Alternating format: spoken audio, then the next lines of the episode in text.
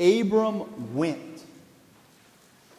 God called, and Abram went.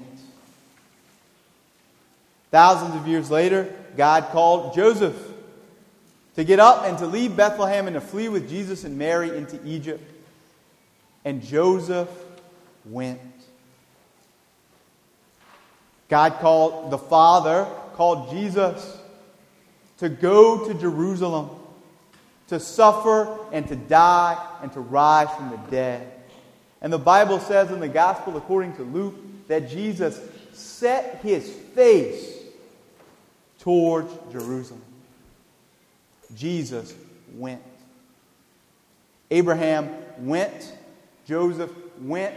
Jesus went. To something that was very difficult, but to something that was worth it. And what moved Abraham and Joseph and Jesus to go? Well, obedience for sure. God said it, they did it. But obedience without love? What is that? Obedience without love is just slavery. Yes, they went with obedience, but they went with true obedience, with holy obedience, because they love. A dear friend reminded me that today is the feast day, the memorial of St. Perpetua and St. Felicity. As I was getting ready to do the, the Pray With Me on the internet this morning on Facebook, uh, the communications team rem- told me, I didn't know, that tomorrow is uh, International Women's Day. And it got me to thinking about the example of these women of St. Perpetua and St. Felicity, and it, it got me to thinking about the feminine genius, about what women in particular can teach all of us about humanity, about life, and about God. And what came to mind very strongly in my mind is that women teach us how to love. Perpetua. St. Perpetua loved Jesus more than anything else. There is only one thing necessary, Jesus says in Luke 10 42. Mary Magdalene, Mary of Bethany had found the better part. And Perpetua, too, had found the one thing necessary her Lord, her Savior, Jesus Christ. St. Perpetua also loved her infant son. St. Perpetua, St. Felicity, and many others were gathered up and thrown into a dungeon, into prison, because they were Christians. And in the beginning, when Perpetua was in prison, this is in the year 203, 1800 years ago, in the times of persecutions, Perpetua was in prison, and her son was not there with her. And that was a problem, not only because Perpetua missed her son, but because her son was so young that he had not been weaned. He was still receiving all of his nourishment from his mother. And there was no baby formula or baby bottles 1800 years ago. So Perpetua, she was worried and worried about her son whom she loved, and so she begged and she asked, and they allowed her to keep her son there with her in the dungeon, in the prison. And she said, when her son came to her, The dungeon became to me, as it were, a palace, so that I preferred being there than to being elsewhere. What love! The dungeon seemed like a palace because this mother was now reunited with her son. And many of you are mothers. Many of you know that virtue. Many of you know that deep care for your children, for your spouse, for your family. And everybody else can learn from that. That deep love that you women, mothers or not, have this capacity for. It is beautiful and it is necessary. Abraham went, Joseph went, Jesus went because they loved. And you women, like St. Perpetua, teach us how to love. But then, Perpetua's natural love for her son was used as a temptation against her. Kind of like the devil did to Jesus last week. Remember, the devil said to Jesus, Hey, you should turn these stones into bread because you're hungry. And Jesus said, He quoted the Bible. He said, No, a man does not live by bread alone, but by every word that comes forth from the mouth of God. And, and what did the devil do? Immediately, he used words that came forth from the mouth of God. Immediately, he, he tried to use the virtue against Jesus by quoting the scriptures. And so for Perpetua, her dad didn't want her, her dad wanted her to commit mortal sin. He was, he was, might have had good intentions, but he was wrong. He was saying, Perpetua, you should just worship the emperor. That's what they had to do.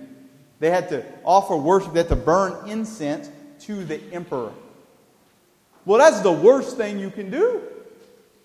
The commandments are in order for a reason. The first one is the worst one. And what does it say? You shall love the Lord your God. You shall love him alone. Him alone shall you serve. So the Romans were trying to get Perpetua to commit the worst possible sin, to worship a false God, to worship the emperor as God, and to deny Jesus Christ. And her dad said, Hey, you should deny Jesus because it's going to save your own skin. And here's the argument he gave her Think about your son. He's not going to be able to live without you. No bottles, no formula. She was a source of nutrition food. Lay aside your courage. Do not bring us all to destruction. Think about your son. That great virtue that you have, turn it into vice. Let your care and compassion lead you away from Jesus. But Perpetua said, uh uh-uh, uh. No, no, no. I know what is the one thing necessary, and that is Jesus Christ. Perpetua chose to trust in God. There's another person, a man in the Bible, whose son was possessed. And he cared so deeply about his son. And Jesus said to him, Do not fear, only trust.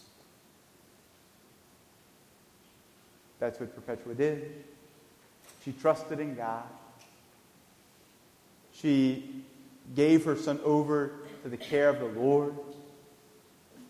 And you know what happened? Even though he was very young, he no longer wanted to nurse. He didn't need to nurse. And he was able to begin, apparently, to eat more regular food.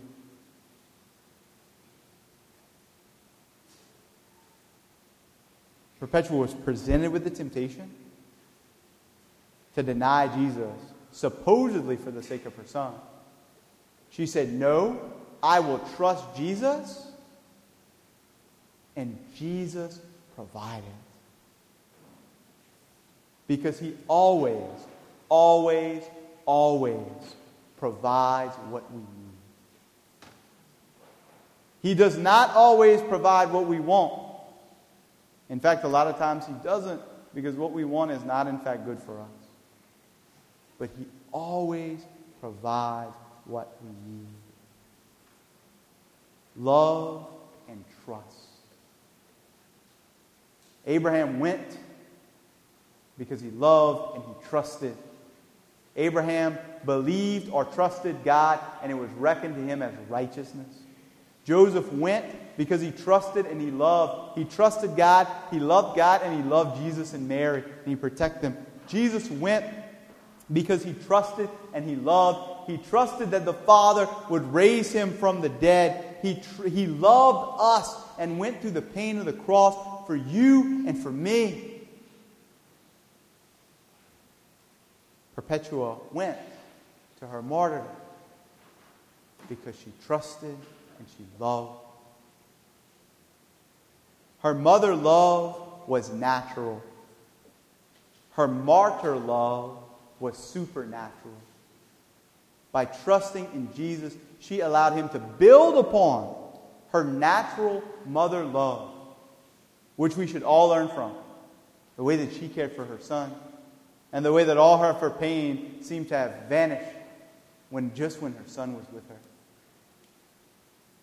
And she allowed God to raise her up, to perfect her, that she might even give her life for him. Her natural, beautiful mother love came from her femininity, and her supernatural, beautiful martyr love came from prayer. So Jesus takes Peter, James, and John up the mountain. Why? To prepare them for the cross. Jesus takes Peter, James, and John up the mountain so that with their eyes, with their minds, they might perceive a hint of his glory, and with their souls and with their hearts, they might come to love more deeply, so that they might persevere through the cross. To not buckle, to not make excuses, to not run away, but to live and to love. Peter and James didn't do that, they, they ran away. And John stayed at the foot of the cross. With who? With all the women. All the women who were strong enough to love until the end. Mary, Mary Magdalene, Mary, the wife of Cleopas, the other women. That, that love, that deep, I'm not going anywhere, I'm not leaving, I will not abandon you love. That, that, that you women, thank you show forth so beautifully. That women like Perpetua, who would not abandon her Jesus, that women like the women at the foot of the cross, who would not abandon Jesus whom they love. We need that today. That faithfulness, that depth. And how do we get it? We pray. We beg Jesus for it. Like Mary Magdalene, Mary of Bethany, we sit at his feet. There is one thing, one thing necessary, and he is the better part. So if you want to love like that,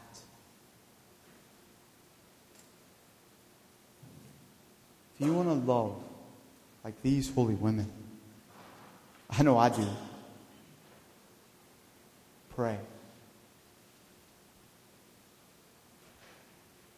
And I know that I've given you before many practical tips or practical ideas about prayer. And, and here's, here's another one three R sounds. One, one option, one simple option for your prayer. Read, rest, and write. Take five minutes every day to read the Bible. Maybe you choose a book and just read from it for five minutes every day. Maybe you You open up the internet and pull up the daily mass readings. Or you got a little book with those in it. And you take five minutes just to read. And then after you do that, take five minutes just to rest, to reflect on the Word of God. Don't do anything, just set a timer for five minutes and just be there. It's hard at first, but, but it gets easy. And then write. Write one thing that stuck with you from your prayer and put it somewhere where you're going to see it. You might put it on a sticky note uh, next to your computer monitor at work, or you might put it next to your like radio button on your in your car, or you might type it as a reminder into your phone and, and set it to go off. And then when it goes off, like snooze it for an hour that you see it over and over again. One simple option for prayer read for five minutes, rest for five minutes, and then just write. One thing read, rest, write. So that we might love. So that we might love like Peter, James, and John were being prepared to love. So that we might love like St. Perpetua loved. So that we might love like the holy women who teach us what love really means, standing at the foot of the cross and persevering through the cross, all of our crosses, we might rejoice with Jesus forever in his resurrection.